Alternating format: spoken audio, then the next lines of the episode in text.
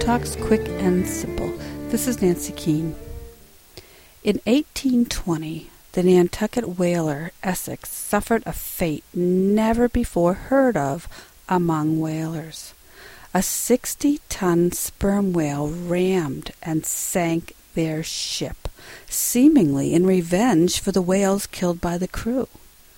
And now, left with no ship and miles from any land, the twenty crewmen set off in three small boats with scant provisions on their journey to shore. For the next three months, these men endured unspeakable deprivation. We know what happened from the accounts of the survivors, including the 14 year old cabin boy, Thomas Nickerson.